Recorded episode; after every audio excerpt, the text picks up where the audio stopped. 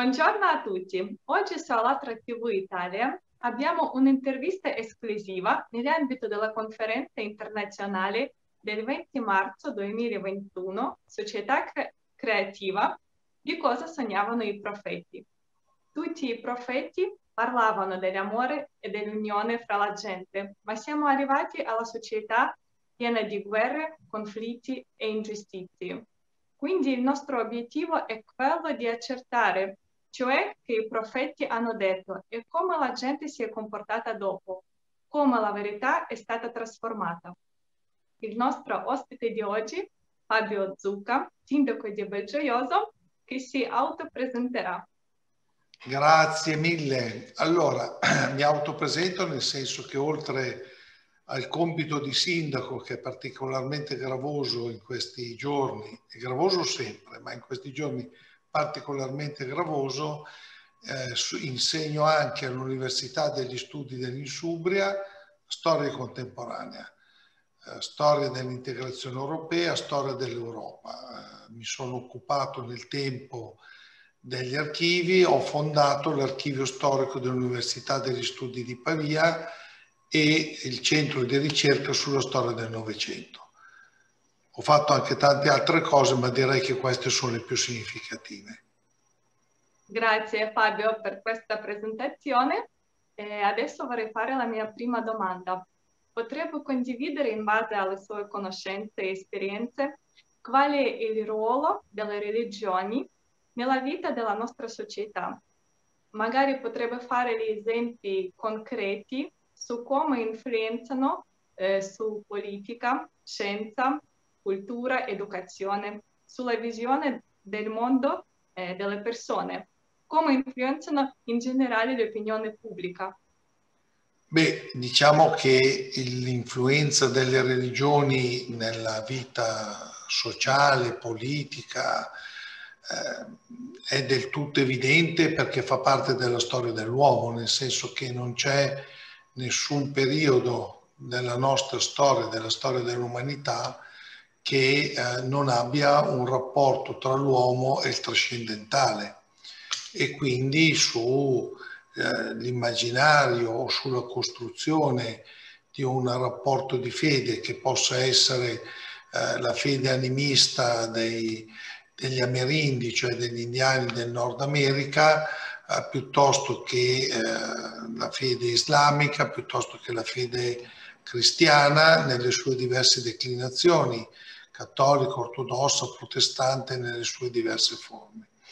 È evidente poi che il rapporto, eh, esiste mm, un rapporto personale tra l'uomo e il trascendente, quindi una, una fede a cui ci si rivolge, piuttosto che una eh, diciamo, partecipazione sociale a una determinata fede.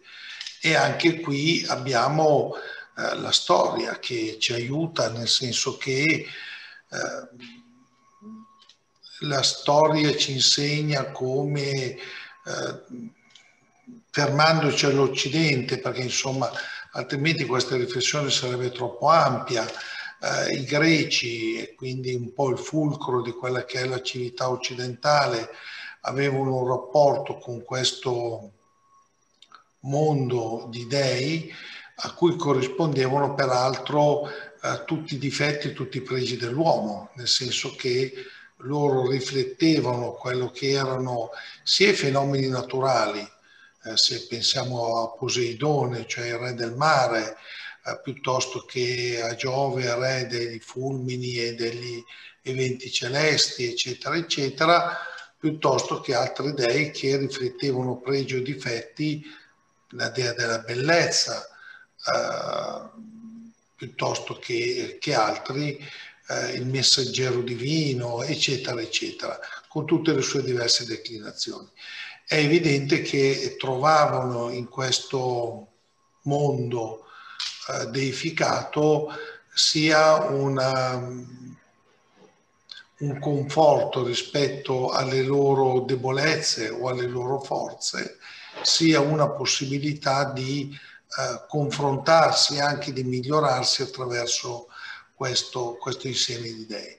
I romani hanno un uguale, romani nel senso gli antichi romani avevano un'uguale percezione, uguale è una parola sbagliata, ma insomma comunque un'uguale visione di questo mondo soprannaturale, questo rapporto con, la, con le religioni, hanno avuto poi per ragioni politiche, qui entra in gioco anche appunto la politica, per ragioni politiche erano molto più aperte, molto più accoglienti rispetto ad altre esperienze religiose, nel senso che eh, il mondo romano accoglie eh, tutte, le tutte le divinità dei popoli che entrano a far parte prima della Repubblica e poi dell'impero.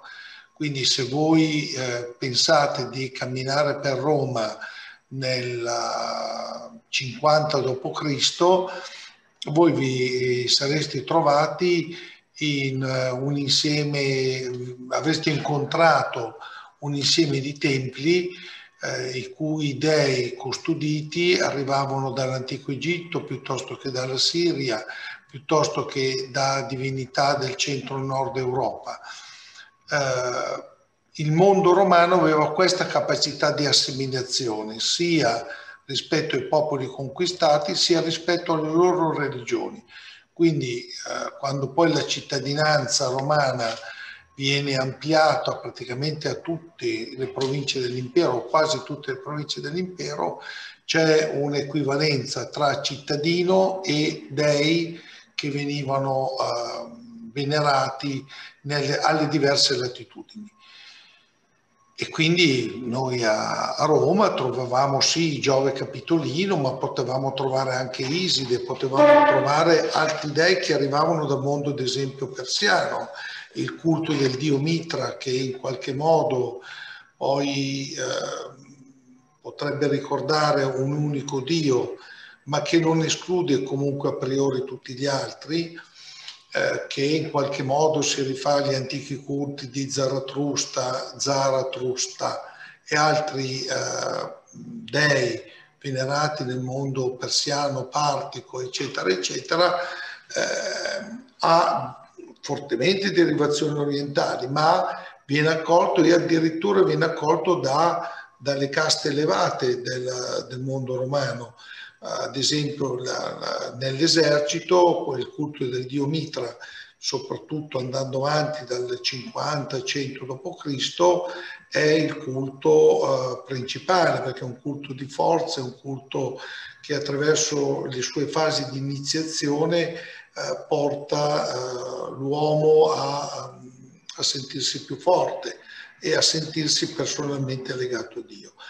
Unica eccezione a questo mondo così dinamico dal punto di vista delle religioni è eh, l'ebraismo e il cristianesimo, perché eh, nel mondo romano eh, difficilmente si capisce eh, sia il mondo ebraico con questo Dio che è un Dio molto esclusivo, cioè un Dio che si rivolge a un solo popolo e non è aperto a tutti gli altri popoli come appunto ad esempio Mitra, che, a cui bastava aderire al culto, che poi uno fosse romano, celtico, gallico, eh, britanno, piuttosto che abitante del, delle, del Marocco o di altre eh, regioni dell'impero, ma, ma poteva aderire. Eh, il culto ebraico è un culto eh, che ha un rapporto speciale tra eh, Dio e il popolo eletto e quindi ha un rapporto molto forte, molto esclusivo. Viene avvertito nello stesso modo, però qui sarebbe anche qui troppo lungo, il cristianesimo, perché anche qui ehm, il fatto, la, la proclamazione di un unico Dio che non ammette gli altri dei, e che ammette anche qui un rapporto esclusivo tra il fedele e, il, eh, e la figura trina di, di Cristo eh, e di Dio, quindi Dio, il Figlio, il Padre, lo Spirito Santo, eh, evidentemente anche questo è una, una specie di bomba atomica che scoppia nel mondo occidentale e nel mondo romano perché cambia tutte le carte in gioco, cioè non è più un mondo in cui entra un altro, uh, un altro Dio, un'altra immagine, ma è un mondo che si confronta con una religione che pretende e vuole l'esclusività. E questo è anche il motivo per cui le classi elevate in un primo momento rifiutano questo tipo di rapporto, ma è anche il motivo del successo, il motivo del successo perché questa fede si rivolge alle classi più umili, più umili agli schiavi, ai servi, eccetera, eccetera, dando una speranza dell'aldilà. Cioè l'aldilà non è più semplicemente andare negli inferi da Caronte che ti traghetta uh, attraverso lo Stige dall'altra parte nel mondo degli inferi, ma vi è una possibilità, pur vivendo in modo, diciamolo così, non soddisfacente nella vita terrena, vi è una promessa di, uh, di miglioramento della vita, anzi addirittura di estasi nel mondo a venire. E quindi da qui anche la, tutto sommato la possibilità di sacrificare la vita terrena per un qualcosa di meglio che ci possa aspettare. Eh, cambia proprio la, la, prospettiva. Ecco, quindi se mh, parliamo di profeti e eh, però parlare di profeti, è, se posso permettermi, è un po' limitato dal punto di vista storico perché limita la, uh, la riflessione al mondo giudaico-cristiano, perché in verità allargato poi all'Islam, perché Maometto, eh, come ben sapete, si proclamerà il profeta e peraltro poi anche altri dopo di lui nella regione musulmana si, eh, si dichiarano profeti. Eh, non tutti peraltro profeti di pace, perché se voi pensate, e qui faccio un salto di un 1800 anni, se voi pensate che eh, nell'Islam eh, alcuni che si dichiarano i profeti, profeti rispetto a Maometto e rispetto comunque ad Allah, me ne viene in mente uno, insomma il Mahdi, il Mahdi voi sapete che guida la rivolta anti-egiziana e anti-inglese, eh, porta i suoi discepoli a conquistare Khartoum, eh, che allora era una città eh, all'interno del mondo egiziano sotto il protettorato inglese, e il Mahdi non, profe- non professa la pace, il Mahdi professa la, la guerra. Mahdi è un profeta, si dichiara profeta, ma per imporre l'Islam a tutte le genti eh, lo impone anche con la forza. Quindi, mentre ad esempio sulle religioni orientali, eh, diciamo che mm, io faccio fatica a identificare profeti, identifico delle persone eh, che eh, danno uno stile di vita, e che proclamano anche appunto la pace, modo, un modo di vivere eh, in perfetta sintonia con la natura o comunque che tende a, essere in simbiosi con la natura e quindi a vivere questa vita eh, in questo modo. Ehm, quindi diciamo che le religioni sono, eh, hanno, danno poi alla fine po' tutte la stessa risposta, cioè costruiscono un mondo che è un mondo eh, che ci aspetta alla fine di questa vita terrena eh, con alcune con risposte diverse. Danno però anche risposte diverse per il modo di vita. Eh, e anche all'interno della stessa religione, come ben sapete, danno modi diversi di vivere e di affrontare la, la vita se ritorniamo al cristianesimo dopo, aver, dopo essere andati sull'Islam e sulle religioni, religioni orientali, beh, il cristianesimo, l'ascetismo dei monaci che si chiudevano nelle grotte nel Sinai piuttosto che dei dei frati che fondavano eh, durante il 1100 il 1200 conventi sulle Alpi, perché le Alpi eh, elevavano il fisico ma anche l'animo verso Dio, verso il cielo, quindi vi era quasi un rapporto fisico tra eh, l'essere, l'essere frati, l'essere scegliere la vita monacale e un rapporto diretto con, con Dio attraverso anche la fisicità, cioè l'altezza delle Alpi, la montagna, la purezza. È un ragionamento e sono cose che profondamente diverse. Poi, e voglio chiudere perché sapete che se a me mi date la parola poi ho la brutta abitudine di, di, di parlare troppo, eh, è del tutto evidente che tutto questo influenza le società, influenza l'uomo, influenza il modo di vivere. Eh, purtroppo molte volte eh, non in modo positivo perché eh, pensiamo alle... Potrebbe dare un esempio preciso, concreto su come religione influenza per esempio la politica?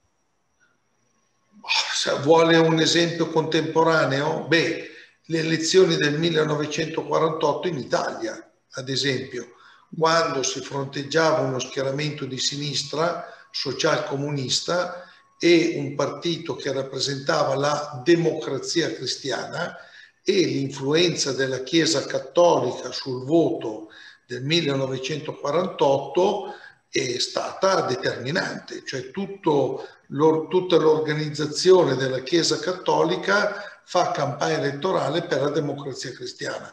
Tant'è che c'era anche uno slogan, e ve lo racconto che così eh, dico imparate perché secondo me non l'avete mai sentito, eh, c'era questo slogan che diceva eh, Dio vi vede Marx no.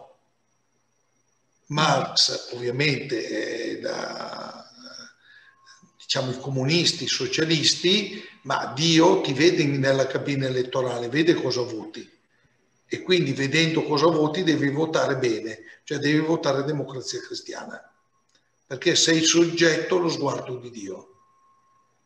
E vedete che più influenza di così, e infatti in Italia, paese cattolico, la democrazia cristiana nel 1948 ha un grandissimo successo elettorale e io dico per fortuna i socialcomunisti perdono e quindi l'Italia rimane nell'alveo delle democrazie occidentali e non diventa uh, altro probabilmente non avrebbe potuto diventarlo ugualmente, ma insomma, comunque il voto democratico sancisce il voto al Partito Cattolico e all'appartenenza dell'Italia al mondo occidentale. Sì. Penso allora... che un esempio più chiaro di così. Sì, grazie. Questo è molto contemporaneo come esempio. La religione può essere usata come strumento per controllare e manipolare la popolazione? Beh, certo, in tutte le epoche la religione, eh, se usata, cioè può essere usata anche a questo scopo. E qui abbiamo tantissimi esempi durante anche qui tutta la storia dell'uomo, cioè l'uso della religione. Voi pensate, anche qui non vorrei essere accusato di blasfemia, ma insomma, voi pensate all'Iran attuale, l'Iran attuale, la classe dirigente attuale iraniana usa la religione per controllare lo Stato iraniano. È un esempio che è attuale, è sotto gli occhi di tutti ed è un esempio molto evidente, insomma. Ecco. Eh, Sono altri esempi del passato. Lo Stato, lo Stato si identifica addirittura nel, nel clero islamico e quindi nel controllo se volete un altro esempio ancora più, un po' più forte, lo Stato islamico fondato da al-Baghdadi, il cosiddetto califfato, che a un certo punto occupa una buona parte dell'Iraq e della Siria, usa in modo evidente la religione per controllare un territorio, per assoggettare delle popolazioni, per ottenere consenso mediatico anche a livello mondiale, per governare anche atti terroristici, eccetera, eccetera. Il tutto in nome della religione. Sono mm. due esempi che mi paiono abbastanza uh, evidenti. Poi, Anche nel passato ci sono dei esempi. Che è l'uso, ovviamente che è l'uso distorto della eh, religione, perché eh, questo è un uso distorto della religione, perché la religione dovrebbe aiutare l'uomo a vivere meglio ed affrontare quella che è la sua vita quotidiana, il suo modo di, di essere, eh, completarlo dal punto di vista spirituale e prepararlo anche a quello che ci attende tutti, cioè a, alla fine della nostra vita terrena, insomma. Eh, secondo lei in quale momento eh, chi ha distorto questa verità che dovrebbe essere, diciamo, che prevede l'uso della religione per la vita migliore della gente, Ma non per la manipolazione? Non c'è, non c'è un momento in cui qualcuno decide di utilizzare, o meglio, ci sono più momenti, sono più momenti che riguardano più religioni che, riguarda, scusate, che riguardano tutte le religioni, che riguardano di, diversi momenti storici. Eh, non è che la storia, fare un esempio? la storia è fatta di programmazione rispetto a questo. Se voi considerate i diversi territori, diversi stati, diversi paesi in diversi momenti, eh, ci sono momenti in cui la religione viene utilizzata a fini politici. Eh, vi faccio ancora un esempio che così tocchiamo un po' eh, tante sfaccettature. Ad esempio, quando scoppia la riforma protestante in Germania e Lutero eh, mette le sue tesi eh, attaccate alla porta della cattedrale, eh, poi il protestantesimo e il luteranesimo viene utilizzato dai principi tedeschi per affrancarsi dalla Chiesa Cattolica e usano il protestantesimo per non dipendere più dalle gerarchie cattoliche, ma trattenere presso di sé le decime e tutto quello che di solito andava alle chiese, diciamo, locali e che poi in parte veniva drenato, cioè portato a Roma, e se ritengono loro questi soldi, queste decime, e li utilizzano ai loro scopi militari, economici, eccetera, eccetera.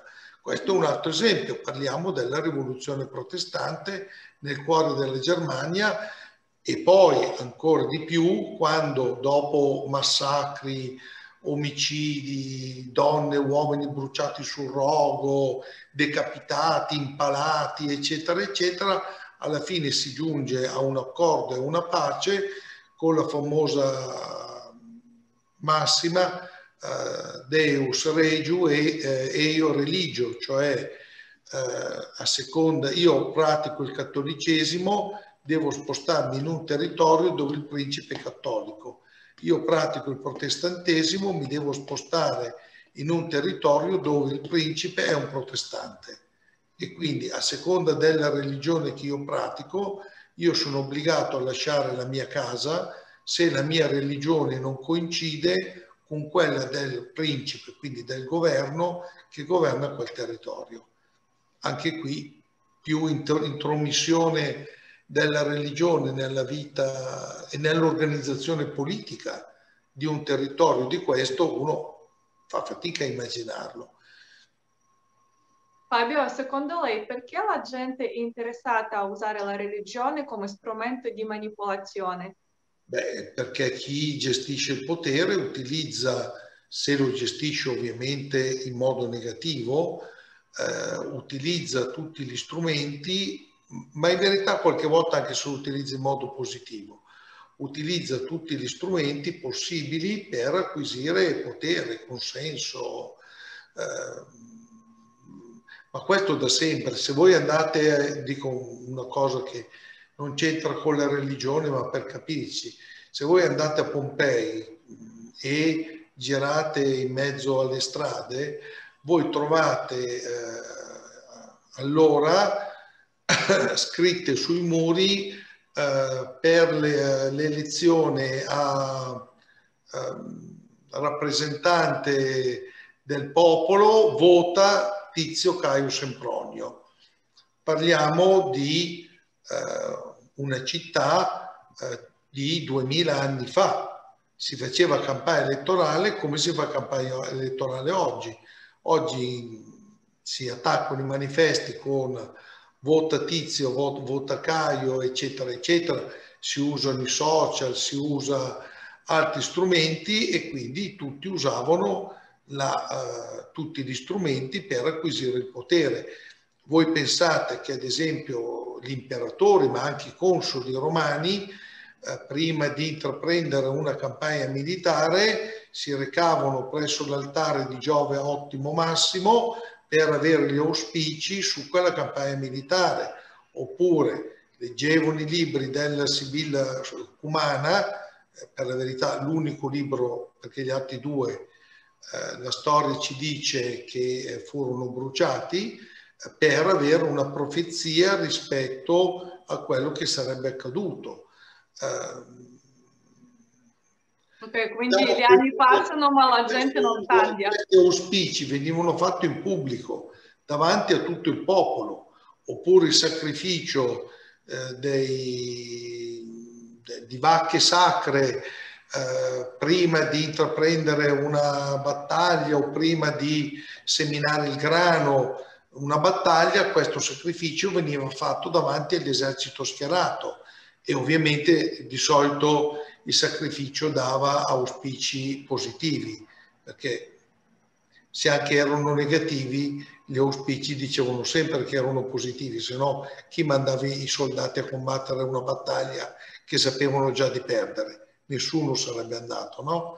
Uh, oppure l'uso della religione, volete un altro esempio? Prima guerra mondiale, preti cattolici benedivano le, le armate, le divisioni, i reparti dell'esercito italiano che combatteva contro l'esercito austro-ungarico e i preti austro-ungarici benedivano eh, le bandiere, gli stendardi, i soldati dell'esercito austro-ungarico, eh, implorando la benedizione di Dio eh, sugli eserciti austro-ungarici, mentre di qua si implorava la benedizione di Dio sugli eserciti italiani. Quindi direi che l'uso della religione, siamo passati dai romani alle religioni orientali e così, ma fa parte del, dell'essere dell'uomo, cioè l'uomo si rivolge sempre a qualcosa di trascendente quando ha bisogno e chi gestisce il potere, diciamo in buona o in mala fede, eh, fa sempre riferimento a un aiuto divino per ottenere il consenso, per ottenere quello che, che vuole, che, che, chiede, insomma.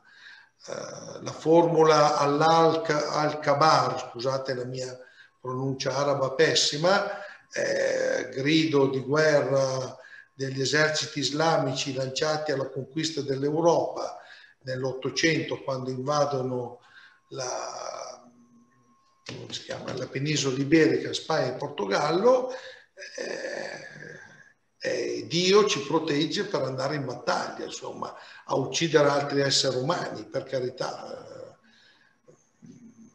Però, Grazie Fabio. Eh? Grazie lei... per questi esempi molto chiari. Eh, volevo fare la mia prossima domanda. Le storie che ce li fa, ecco, quindi eh, tutte, secondo me, tutte le religioni hanno una, un senso, poi ognuno si sceglie quella diciamo, che fa parte, secondo me, della sua cultura, della sua sensibilità, uh, come uno può anche non scegliere una religione, ma poi guardate che poi alla fin fine io sono convinto che quando si è là sul lettino di morte tutti pensiamo all'aldilà, quindi eh, qualcosa ci viene in mente. Eh, però eh, è ovvio che purtroppo l'uso della religione può essere anche un uso distorto. E questo è tutta la storia dell'uomo. Eh. Fabio, in che modo la religione e la politica influenzano lo sviluppo della scienza? Anche qui abbiamo esempi infiniti. Eh, se vogliamo limitarci perché appunto ne parleremo troppo, se vogliamo limitarci alla, ad esempio all'idea del cristianesimo eh, del mondo piuttosto che eh, rispetto a determinate situazioni eh, della scienza in evoluzione, eh, voi pensate agli anatemi che ha dovuto subire eh, Galileo Galileo, Leonardo da Vinci dalla Chiesa Cattolica mm, su loro teorie o esperimenti che invece poi erano assolutamente dal punto di vista scientifico assolutamente veri. Eh, l'affermazione, peraltro non condivisa ad esempio da tutta la Chiesa, sul fatto che la Terra fosse piatta, ma che eh, per molto tempo è stata portata avanti, ripeto, guardate, non da tutti, perché anche questa è una banalità, eh? Eh, perché le teorie di Tolomeo, eh, Tolomeo sapete, filosofo, geografo, eh, greco, eccetera, eccetera, che la Terra fosse rotonda, in verità non solo Tolomeo, ma anche altri greci che arrivano addirittura a misurare la circonferenza terrestre attraverso i gradi, eh, era comunque, non era sparita dalla cultura eh, né romana né poi quella successiva. Tant'è che poi ritorna attraverso la cultura araba in, nella penisola iberica e viene ripresa dalla cultura occidentale. Però insomma diciamo che la quasi totalità, se non buona parte, del mondo cristiano aveva questa idea di questa terra piatta che poi finiva in una specie di cascate eh, con uh, più o meno al centro Gerusalemme, eccetera, eccetera. È evidente che era un errore, un errore che chi navigava, ad esempio, si, ci si rendeva conto tutti i giorni, perché uno naviga verso sud o verso ovest e vede che cambia l'orizzonte soprattutto le navi scompaiono, quindi se la Terra fosse piatta le navi non, non vanno declinando gli alberi delle navi in questo modo, ma sarebbero sempre in questa, in questa direzione. Però questo vabbè, è uno degli esempi più banali che, che, possiamo fare. Poi credenze ne abbiamo di tutti i tipi ecco, nella, nella storia, sia che riguardi il cristianesimo, sia che riguardi il mondo arabo, ad esempio il mondo arabo, eh, il fatto di non poter mangiare la carne dei suini, eh, che è una, una legge, una, è contenuto nelle, eh, nei versetti coranici, ma ha un fondamento perché eh, voi pensate sempre dove si sviluppa l'Islam. L'Islam si sviluppa nei, nella penisola arabica e in zone eh, dove le temperature sono molto elevate eh, la carne di maiale è una di quelle carni che tende a deteriorarsi molto più che non le altre. Quindi il dettame del Corano che vieta eh, l'uso della, della, carne di maiale era dovuto proprio anche diciamo una questione igienica, perché la possibilità di propagazione di malattie attraverso pandemiche, attraverso la carne di maiale molto, è molto più alta in climi molto caldi rispetto che in climi eh, come possono essere quelli del centro-nord eh, Europa. Quindi anche qui era dettato da, come anche il discorso della, uh, dei vini inebrianti, beh, i vini inebrianti sono vietati, ma perché sono vietati? Eh, il vino, la birra Maometto non la conoscevo, quindi non poteva vietarla, ma uh, come si chiama? Il vino è vietato perché se si voleva costruire un esercito di bedù, beduini, che al di là della loro, diciamo, propensione a portare le armi alla guerra non si ubriacasse prima di andare in battaglia, eh, era meglio che, questi, che, a questi fosse vietato bere e quindi si vieta. Eh, stranamente, provate a pensare, l'Islam non vieta l'uso delle sostanze opiacee perché le sostanze oppiacee comunque sono sostanze che hanno più usi, possono avere usi in medicina come possono avere usi per aumentare eh, certi tipi di comportamenti di cui magari un certo tipo di società può avere bisogno. Quindi da una parte si vieta un determinato utilizzo di, eh, come si chiama, di, di, di beni da, di, consumo che noi consideriamo tutto sommato normale e dall'altra parte invece non si vietano altre, altre cose.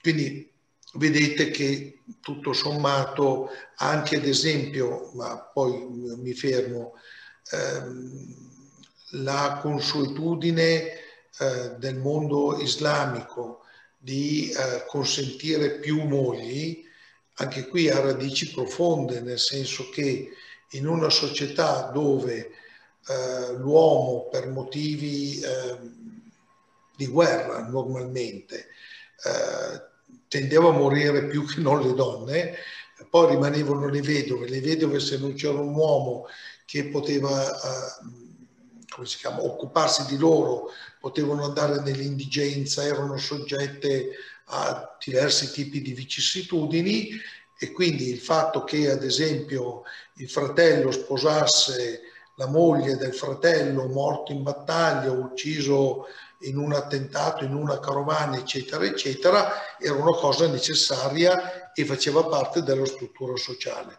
E quindi anche qui eh, nella, chiama, nei versetti coranici è previsto il fatto che un uomo possa avere più, uh, più donne. Era un'esigenza legata a un determinato tipo di società che poi, essendo sta, stato scritto nella, nei libri coranici, uh, appunto rimane. Peraltro questa cosa c'è anche nell'ebraismo, eh, in verità, perché poi, uh, poi viene superato, eccetera, eccetera, ma anche nell'ebraismo e eh, questa cosa esisteva. Quindi vedete come la complessità delle società, degli atteggiamenti, ma anche della territorialità, perché queste sono esigenze legate proprio anche a un determinato modo uh, di vivere, cambiano. E mi fermo perché sennò vado avanti troppo. Grazie Fabio fino a che punto le persone stesse influenzano il modello della società? Scusami, no, non ho capito. Fino a che punto le persone stesse influenzano il modello della società? Beh, sai, qui è ancora più complesso, nel senso che eh, io cito spesso il titolo di un libro scritto da un grande europeista federalista che durante nel 1944 eh, lui faceva parte della resistenza eh, ligure a Genova, era un genovese, genovese e eh, viene catturato dai nazisti e viene torturato. Viene torturato in modo talmente atroce che eh, lo devono ricoverare in ospedale perché volevano andare avanti e lui riesce a procurarsi una lametta da barba e per non essere più torturato si taglia praticamente da qui a qui. Eh, però non riesce a uccidersi. Questo uomo dopo riesce a sopravvivere grazie all'aiuto di un'infermiera tedesca dell'ospedale di Genova, perché questa la, riuscirà, riuscirà a fermargli l'emorragia, poi lo cura, e poi diventa anche sua moglie questa donna nel dopoguerra scrive questo libro che si intitola eh, Il mio granello di sabbia. Perché racconto spesso questa cosa? Perché secondo me è un po' emblematico di quello che noi possiamo fare, cioè anche i più grandi uomini del mondo alla fine riescono nel grande corso della storia a mettere un piccolissimo granello di sabbia su questa uh, montagna infinita che è la storia. Forse l'ho anche raccontato nell'altra intervista perché è una cosa che mi ha colpito. Poi io l'ho conosciuto, questo, questa persona, una persona straordinaria. E, ehm, e quindi siamo insignificanti rispetto alla storia, cioè tutti pensiamo di essere importanti, in verità io non penso che nessuno sia importante, o quantomeno tutti siamo importanti nella stessa misura. Eh, tutti possiamo dare il nostro contributo, nessuno è determinante, neanche quelli che pensiamo siano stati grandi uomini della storia. Alla fine, appunto, sono stati tutti dei granelli di sabbia. Perché poi quello che hanno fatto, quanto è durato? Cioè, voi pensate all'impero napoleonico. L'impero napoleonico dura dal 1805 al 1814 Pensate all'impero romano, quello che fa Giulio Cesare, che pone le premesse dell'impero romano. Eh, se va bene, vogliamo dire tanto, dura sino a metà 400. Ma nel corso della storia, alla fine 400 anni, cosa sono? Un battito di ciglia, non sono di più.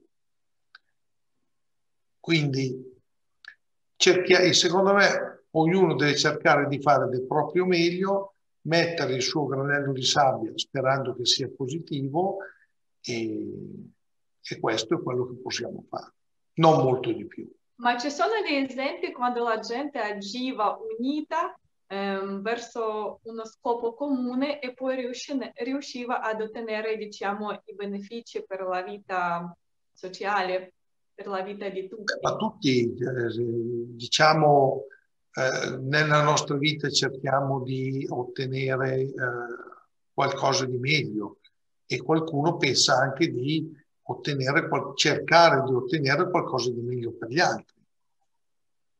Ripeto, è, è giusto che sia così. Eh, io su questo però, ripeto, non mi faccio mai grandi illusioni, cioè eh, quello che facciamo, a mio modo di vedere, dobbiamo farlo con la consapevolezza che è giusto farlo, non pretendendo i ringraziamenti da parte di nessuno, perché non, almeno questa è la mia esperienza di vita, cioè non, nella mia vita ho avuto per fortuna l'opportunità anche di aiutare tante persone.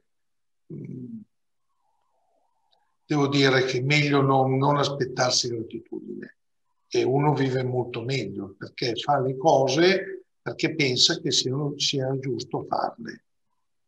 Boh, poi vada come vada, insomma. Grazie Fabio. Grazie a voi. Eh, un'altra domanda che vorrei fare. Le leggi di formazione eh, dello Stato sono sopravvissuti fino ai tempi dei Sumeri. Quali sono gli stessi slogan politici presenti dai tempi di Sumeri ai giorni nostri. Dai Sumeri ai giorni nostri? Sì. Ah, beh, qui mi fa... Slogan politici. Ah, qui mi fa una domanda a cui non so rispondere perché non conosco la storia antica così bene da poter conoscere gli slogan dei Sumeri. Ma diciamo nell'arco della storia che lei conosce ci sono gli slogan che sono uguali per tutti i tempi. Bah, uguali per tutti i tempi, potremmo pensare eh, agli slogan relativi appunto all'aiuto degli dei quando si, si devono affrontare degli dei, quindi poi eh, di Dio, di, di, eh, di, Allah piuttosto che eccetera eccetera, eh, quando si, si affrontano tutte le difficoltà che possono essere dalle guerre alle carestie al fatto che non piova, eccetera, eccetera. L'utilizzo poi di, di, slogan religiosi, ripeto, per i più diversi fini, ma questo l'ho detto prima, fa parte della, uh, proprio de, dell'essere uomo, ecco. Ehm, ripeto, ahimè, per mia ignoranza non conosco slogan sumeri, ma suppongo di non andare molto lontano a, dal pensare che Sumeri e Babilonesi, prima di entrare in una campagna militare, invocassero eh, i loro dei per la, prote- per la protezione di chi andava a combattere e per l'auspicio della vittoria.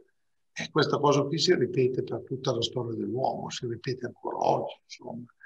Eh, che mm, il conforto della, di una protezione divina prima di appunto affrontare delle prove, penso che sia una costante di tutta la storia dell'uomo. Qualsiasi religione possa praticare.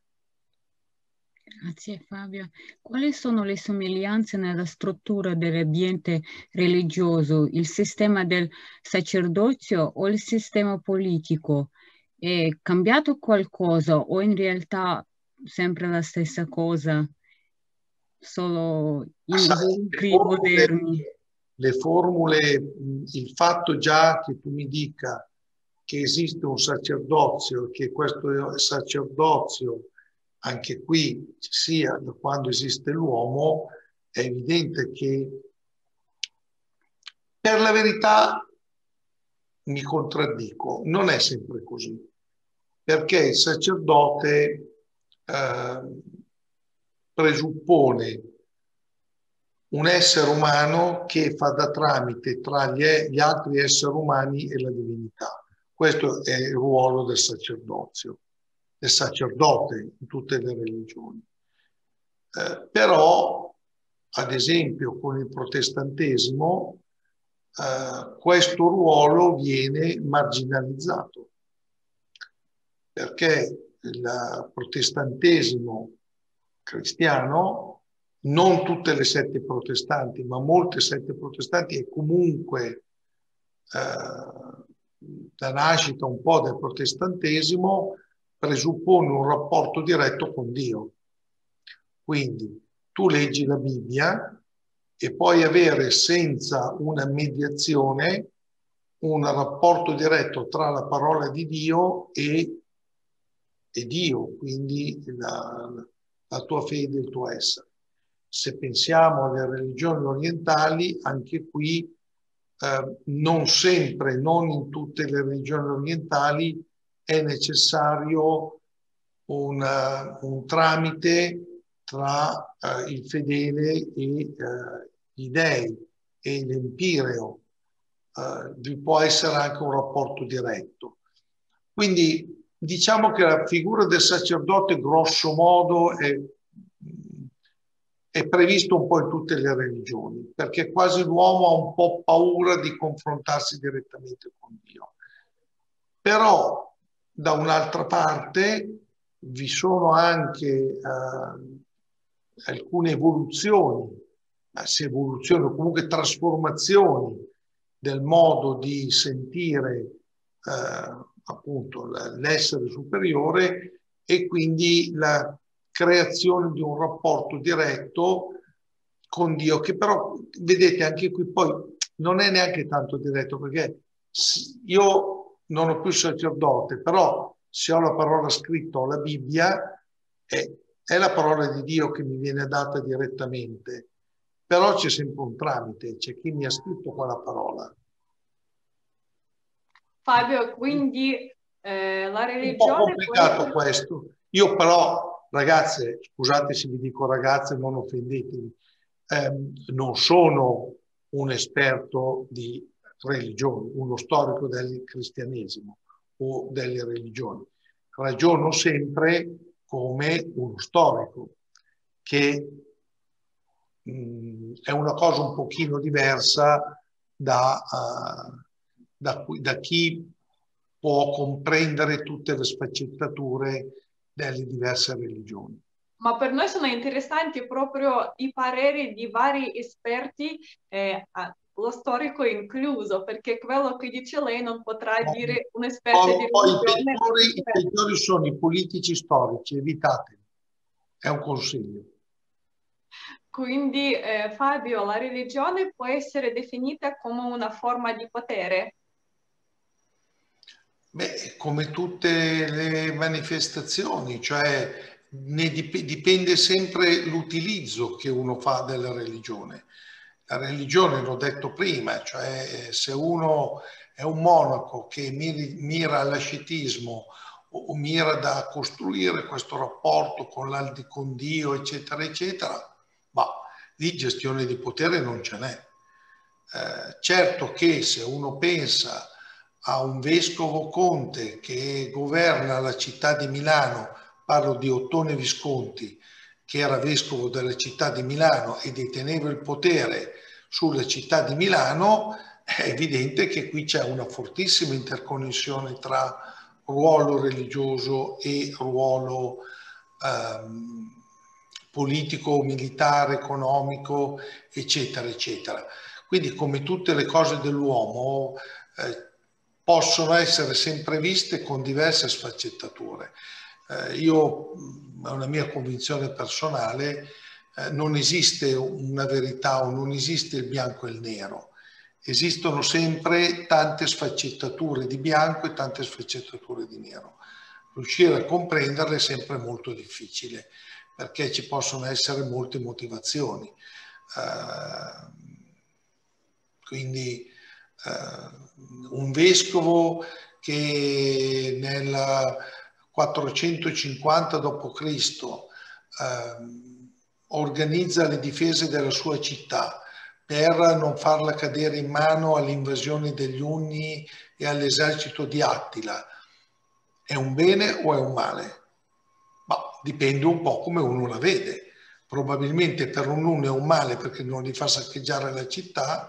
Se io sono cittadino di quella città, meno male che c'è il vescovo che mi ha organizzato le difese.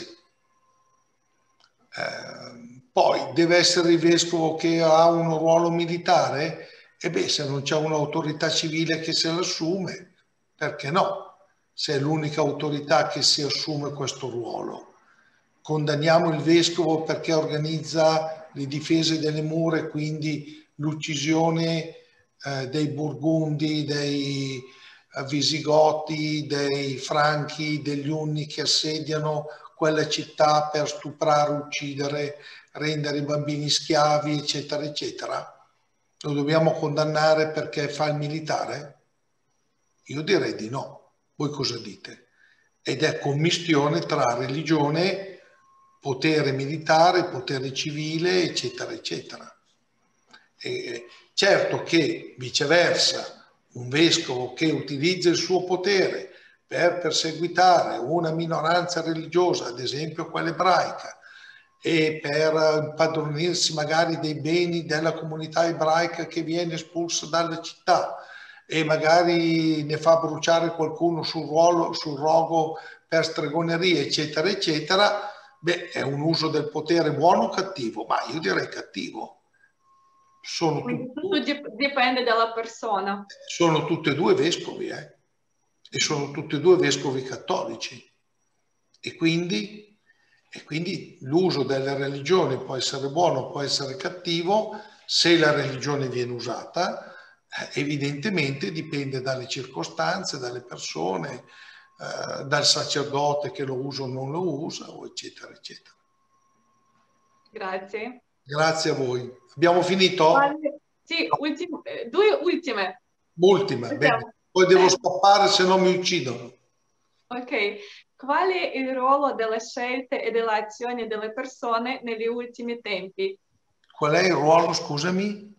Delle scelte e delle azioni eh, che fanno le persone nei nostri tempi, ai, ai, giorni di oggi. Per esempio, se parlassimo della società creativa, mm. Qual è il ruolo della gente? La società creativa deve avere un ruolo positivo perché se no che cosa state qui a fare? Un ruolo positivo rispetto alla eh, società, al miglioramento eh, della società. Eh, come tutti quelli che si impegnano per cercare di migliorare il, il modo di vivere, il modo di essere, eh, i rapporti sociali, eccetera, eccetera, è del tutto evidente che è eh, uno sforzo eh, encomiabile e ce ne fossero di più andrebbe probabilmente anche meglio il nostro piccolo mondo. Insomma.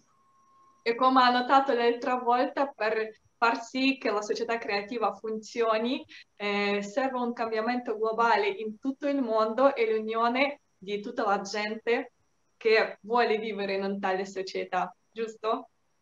Beh, giusto, eh, me l'ho detto, continuo a dirlo, ognuno di voi, ognuno di noi porta il suo granellino di sabbia nell'ingranaggio per, cerca, per cercare di costruire uh, un mondo, se possibile, migliore.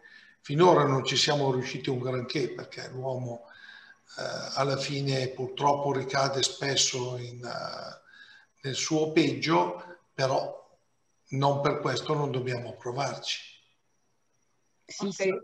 Una domanda che voglio fare io, Fabio, un attimo.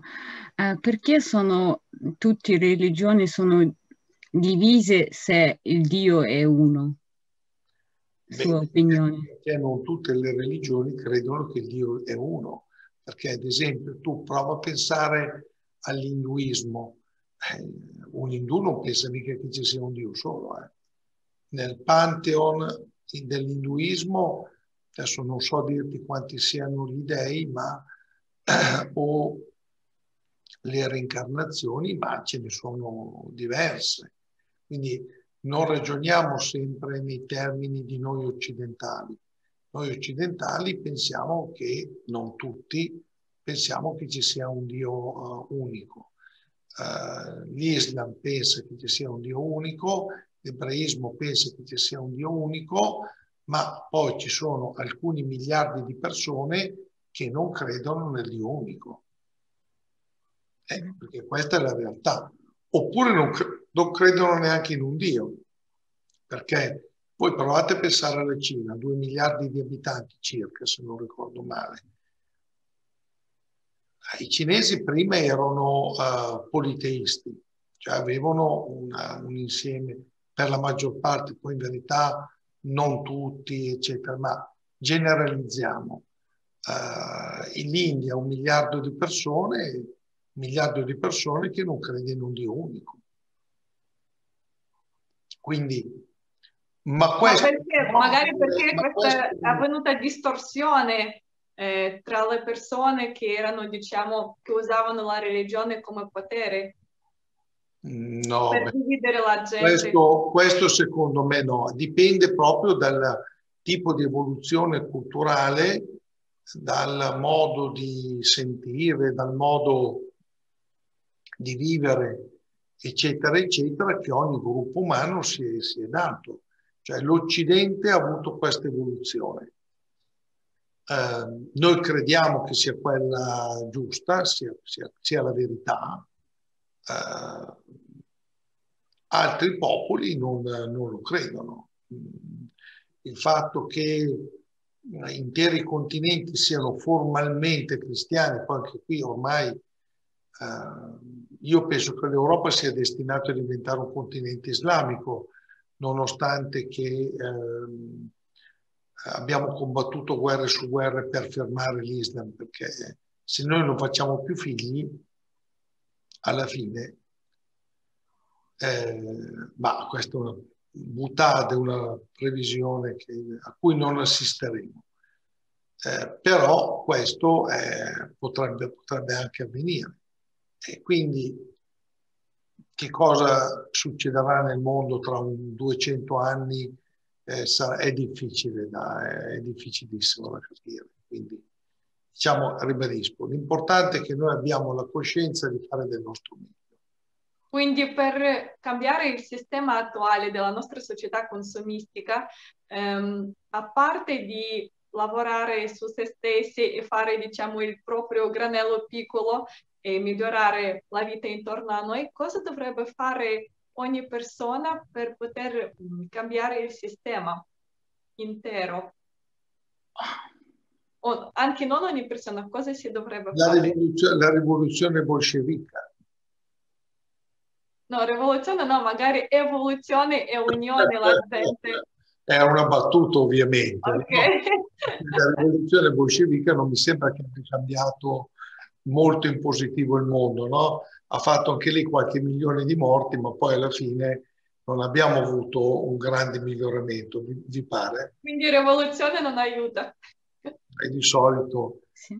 è un'evoluzione, un'evoluzione positiva, questa è una strada che dovremmo intraprendere, che è un'evoluzione a tutto campo che parte dal rapporto con la natura, l'ambiente, eh, il rapporto all'interno delle diverse società, eccetera, eccetera. E quanto sia importante agire uniti?